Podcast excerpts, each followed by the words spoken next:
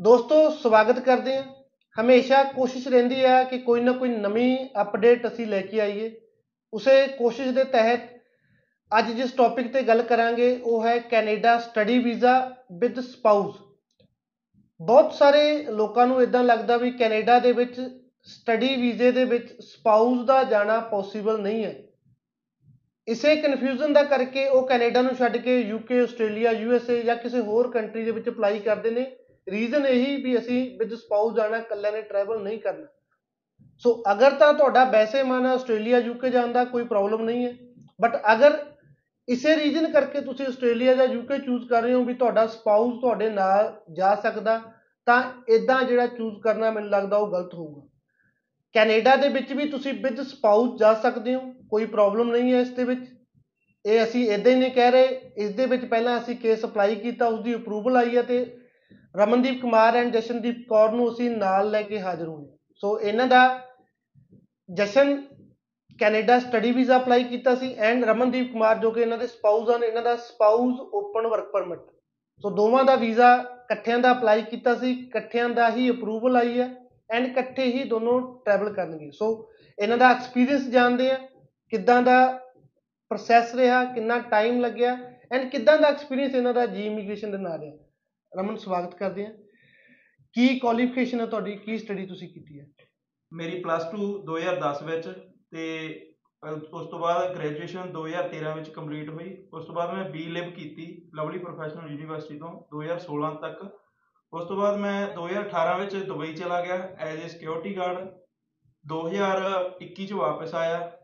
ਤੇ ਇਹ 2021 ਦੇ ਅਹ, ਜੂਨ ਚ ਮੇਰੀ ਮੈਰਿਜ ਹੋਈ ਆ। ਉਸ ਤੋਂ ਬਾਅਦ ਅਸੀਂ ਜੀ ਇਮੀਗ੍ਰੇਸ਼ਨ ਵਿਜ਼ਿਟ ਕੀਤਾ ਤੇ ਵੀਰ ਜੀ ਨਾਲ ਗੱਲ ਕੀਤੀ ਵੀ ਅਸੀਂ ਆਸਟ੍ਰੇਲੀਆ ਜਾਣਾ ਚਾਹੁੰਦੇ ਆ ਪਰ ਸਾਡਾ ਇੱਕੋ ਹੀ ਹੈ ਰੀਜ਼ਨ ਵੀ ਅਸੀਂ ਇਕੱਠੇ ਜਾਣਾ ਚਾਹੁੰਦੇ ਆ ਤਾਂ ਵੀਰ ਜੀ ਨੇ ਸਾਨੂੰ ਬਹੁਤ ਵਧੀਆ ਗਾਈਡ ਕਰਕੇ ਕਿਹਾ ਕਿ ਤੁਹਾਡਾ ਕੈਨੇਡਾ ਦਾ ਹੀ ਅਸੀਂ ਅਪਲਾਈ ਕਰਾਂਗੇ ਉਹ ਵੀ ਵਿਦ ਸਪਾਊਸ ਤਾਂ ਅਸੀਂ ਇੱਥੇ ਆਫਰ ਅਪਲਾਈ ਕੀਤਾ ਨਾਰਥਰਨ ਕਾਲਜ ਦਾ। ਜਿਸ ਵਿੱਚ 15 ਤੋਂ 20 ਦਿਨਾਂ ਵਿੱਚ ਸਾਡਾ ਆਫਰ ਆਇਆ। ਉਸ ਤੋਂ ਬਾਅਦ ਆਪਣਾ ਫਾਈਲ ਦਾ ਪ੍ਰੋਸੈਸ ਸਟਾਰਟ ਕੀਤਾ। ਅਹ ਦੋ, ਡੇਢ ਤੋਂ 2 ਮਹੀਨਿਆਂ ਵਿੱਚ ਸਾਡੀ ਜਿਹੜੀ ਫਾਈਲ ਆ, ਉਹ ਲਾਂਚ ਹੋ ਗਈ ਸੀ। ਤੇ ਅਸੀਂ ਮਿਨੀਮਮ 1 ਮੰਥ ਦੇ ਅੰਦਰ ਅੰਦਰ ਸ- ਜਿਹੜਾ ਸਾਡਾ ਵੀਜ਼ਾ ਜਨਵਰੀ ਇਨਟੇਕ ਦਾ ਰਿਸੀਵ ਕੀਤਾ। ਇੱਥੇ ਮੈਂ ਦੱਸ ਦੇਣਾ ਚਾਹੁੰਦਾ ਪ੍ਰਿੰਸੀਪਲ ਐਪਲੀਕੈਂਟ ਯਾਨੀ ਸਟੂਡੈਂਟ ਜਿਹੜਾ ਸਟੱਡੀ ਵੀਜ਼ਾ ਉਹ ਜਸ਼ਨ ਦਾ ਅਪਲਾਈ ਕੀਤਾ। ਰਮਨ ਦਾ ਜਿਹੜਾ ਸਪਾਊਸ ਓਪਨ ਵਰਕ ਪਰਮਿਟ ਦਾ ਕੇਸ ਅਪਲਾਈ ਹੋਇਆ ਸੀ, ਜੋ ਕਿ ਨਾਲ ਸੀਗਾ। ਅਹ ਜਸ਼ਨ ਤੁਹਾਡੀ ਕੀ ਕੁਆਲੀਫਿਕੇਸ਼ਨ ਹੈ? ਕੀ ਸਟੱਡੀ ਤੁਸੀਂ ਕੀਤੀ ਹੈ? ਮੈਂ 2010 ਵਿੱਚ ਪਲੱਸ 2 ਕੀਤੀ ਹੈ। ਉਸ ਤੋਂ ਬਾਅਦ 2014 ਵਿੱਚ ਬੀਐਸਸੀ ਨਰਸਿੰਗ ਕੀਤੀ ਹੈ। ਆਫਟਰ ਦੈਟ ਮੈਂ ਹਸਪੀਟਲ ਵਿੱਚ ਜੌਬ ਕੀਤੀ as a staff nurse till date ਤੱਕ ਜੌਬ ਕੀਤੀ ਐਂਡ ਟੋਟਲ ਕਿੰਨੇ ਸਮੇਂ ਦਾ ਐਕਸਪੀਰੀਅੰਸ ਹੈ ਤੁਹਾਡਾ?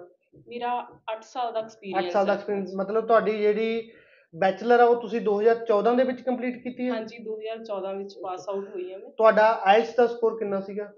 Overall 6.5 and not less than 6 in each module ਜਿਵੇਂ ਰਮਨ ਨੇ ਦੱਸਿਆ ਅ, ਰਮਨ ਜਦੋਂ ਮੇਰੇ ਕੋਲ ਪਹਿਲੀ ਵਾਰ ਕਾਉਂਸਲਿੰਗ ਲੈਣ ਦੇ ਲਈ ਆਇਆ ਕਿਉਂਕਿ ਮੇਰੇ ਸਰਕਲ ਦੇ ਵਿੱਚੋਂ ਸੀ ਮੇਰੇ ਬਹੁਤ ਚੰਗੇ ਤਰੀਕੇ ਦੇ ਨੋਨ ਸਨ। ਮੈਂ ਇਹਨਾਂ ਦੀ ਫੈਮਿਲੀ ਨੂੰ ਵੀ ਜਾਣਦਾ ਸੀ ਚੰਗੇ ਤਰੀਕੇ ਨਾਲ।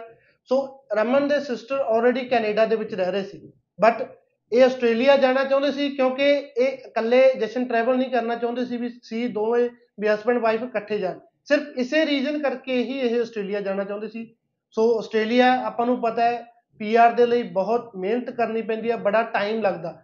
ਐਂਡ ਆਲਰੇਡੀ ਜਦੋਂ ਇਹਨਾਂ ਦੇ ਸਿਸਟਰ ਕੈਨੇਡਾ ਦੇ ਵਿੱਚ ਰਹਿ ਰਹੇ ਆ, ਤਾਂ ਦੈਨ ਇਹਨਾਂ ਨੂੰ ਵੀ ਹੀ ਕੈਨੇਡਾ ਹੀ ਜਾਣਾ ਚਾਹੀਦਾ ਸੀ। ਐਂਡ ਇਹਨਾਂ ਦੀ ਫਰਸਟ ਪ੍ਰੈਫਰੈਂਸ ਵੀ ਕੈਨੇਡਾ ਦੀ ਹੀ ਸੀ। ਜਸਟ ਵੀ ਇਕੱਠਿਆਂ ਨੇ ਟਰੈਵਲ ਕਰਨਾ, ਇਸੇ ਕਰਕੇ ਆਸਟ੍ਰੇਲੀਆ ਚੂਜ਼ ਕੀਤਾ ਸੀ। ਸੋ ਜਦੋਂ ਮੇਰੇ ਕੋਲ ਆਏ, ਮੈਂ ਇਹਨਾਂ ਦੀ ਫੈਮਿਲੀ ਨਾਲ ਗੱਲ ਕੀਤੀ ਵੀ ਇਹਨਾਂ ਦਾ, ਕਿਉਂਕਿ ਪ੍ਰੋਫਾਈਲ ਚੰਗੀ ਸੀ ਜਸ਼ਨ ਦੀ ਪਰਸੈਂਟੇਜ ਬਹੁਤ ਚੰਗੀ ਸੀ ਆਇਲਸ ਦਾ ਸਕੋਰ ਬਹੁਤ ਚੰਗਾ ਸੀਗਾ। ਕਿਤੇ ਨਾ ਕਿਤੇ ਜਿਹੜੀ ਐਪਲੀਕੇਸ਼ਨ ਹੈ, ਉਹ ਐਲੀਜੀਬਲ ਸੀਗੀ ਸਟੱਡੀ ਵੀਜ਼ਾ ਵਿਦ ਸਪਾਊਸ ਦੇ ਲਈ। ਸੋ ਅਸੀਂ ਜਦੋਂ ਸਭ ਤੋਂ ਪਹਿਲਾਂ, ਜਿਵੇਂ ਪਹਿਲਾਂ ਦੱਸਿਆ ਵੀ ਨਾਰਥਰਨ ਕਾਲਜ ਪਿਓਰਸ ਕੈਂਪਸ ਦੇ ਵਿੱਚ ਇਹਨਾਂ ਦਾ ਪੋਸਟ ਗ੍ਰੈਜੂਏਟ ਡਿਪਲੋਮਾ ਦੇ ਵਿੱਚ ਆਫਰ ਅਪਲਾਈ ਕੀਤਾ। 15-20 ਦਿਨ ਦੇ ਵਿੱਚ ਆਫਰ ਆ ਗਿਆ। ਉਸ ਤੋਂ ਬਾਅਦ ਐਪਲੀਕੇਸ਼ਨ ਪ੍ਰਪੇਅਰ ਕੀਤੀ, ਕਿਉਂਕਿ ਸਟੱਡੀ ਵੀਜ਼ਾ ਵਿਦ ਸਪਾਊਸ ਕਰ ਰਹੇ ਆ, ਇਸ ਦੇ ਵਿੱਚ ਪ੍ਰੈਜੈਂਟੇਸ਼ਨ ਬਹੁਤ ਮੈਟਰ ਕਰਦੀ ਹੈ ਬਹੁਤ strong presentation with strong financial ਆਪਾਂ ਨੂੰ ਜਿਹੜੀ ਦੇਣੀ ਪੈਂਦੀ ਹੈ ਤੁਹਾਡੀ ਐਸਓਪੀ ਰੀਪ੍ਰੈਜ਼ੈਂਟੇਟਿਵ ਸਬਮਿਸ਼ਨ ਲੈਟਰ ਬਹੁਤ ਚੰਗੇ ਤਰੀਕੇ ਦੇ ਨਾਲ ਪ੍ਰਪੇਅਰ ਹੋਣਾ ਚਾਹੀਦਾ। ਹੈ।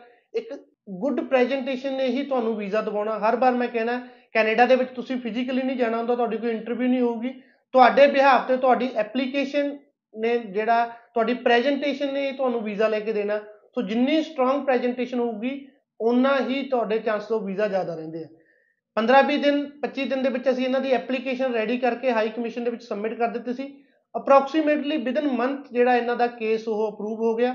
ਸੋ ਅੱਜ ਅਹ, ਰਮਨ ਅਹ, ਤੁਹਾਡਾ ਪਾਸਪੋਰਟ ਜਸ਼ਨ ਤੁਹਾਡਾ ਪਾਸਪੋਰਟ ਸੋ ਦੇਖ ਸਕਦੇ ਹੋ ਅੱਜ ਰਮਨ ਆਪਣੀ ਫੈਮਿਲੀ ਦੇ ਨਾਲ ਕੈਨੇਡਾ ਟਰੈਵਲ ਕਰ ਰਿਹਾ ਜਿਹਦੇ ਵਿੱਚ ਇਹਨਾਂ ਦੇ ਵਾਈਫ ਸਟੱਡੀ ਵੀਜ਼ਾ ਤੇ ਜਾ ਰਹੇ ਨੇ and Raman spouse open work permit ਤੇ ਜਾ ਰਿਹਾ।